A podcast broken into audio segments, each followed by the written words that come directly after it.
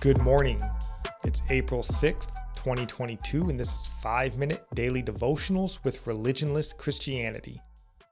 This morning we're going to look at Luke chapter 8, verse 37.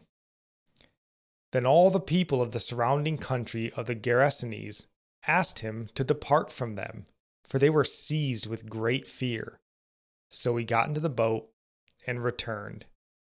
Here we see Jesus being run off again one of the many times we see our Lord being either pushed out of a town or the city, driven out by mobs. What's different this time is they aren't driving him out for some perceived blasphemy or something of that sort. No, this time they're driving him away out of fear. They heard what was done to the man at the tombs, and that may have piqued their interest, but when they actually got out there to see him, it scared them. What's interesting about this story here is that all those who just heard and saw the demon possessed man that was now free wanted Jesus gone. The demon possessed man, though, that was freed, he begged Jesus to be allowed to follow him. Luke 8:38 tells us that. It says the man from whom the demons had gone begged that he might be with him, but Jesus sent him away.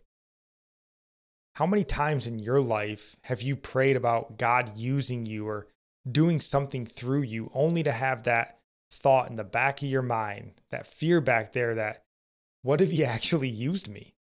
Like that thought of being Moses or one of the great prophets of the Old Testament, maybe an apostle, being used by God that way and how awesome that would be. Well, I mean, I certainly hope that that's something we all think of. I mean, I know I have. But then the real life implication to that grabs a hold in my mind, and it's terrifying. We all want to be Moses and see God move, but that may mean you have to go talk to Pharaoh first. Ooh, I don't like that. I want God to look on me and see my righteousness like Noah. Oh, but that means you may have to start building that boat. Yeah, but my neighbors can see me and that would be embarrassing. But I want people to you know, I want to see people healed and demons cast out of people. But if he can cast a legion of demons out of that guy, what will he see and address in me? Oh, no, no, I don't know if I'm ready to let him search me that way. You know what? Let's just get him out of town. And I'm not saying here that you need to, you know, activate your faith for God to move or God is a gentleman and he won't move unless we invite him or anything of that sort. God does what he pleases.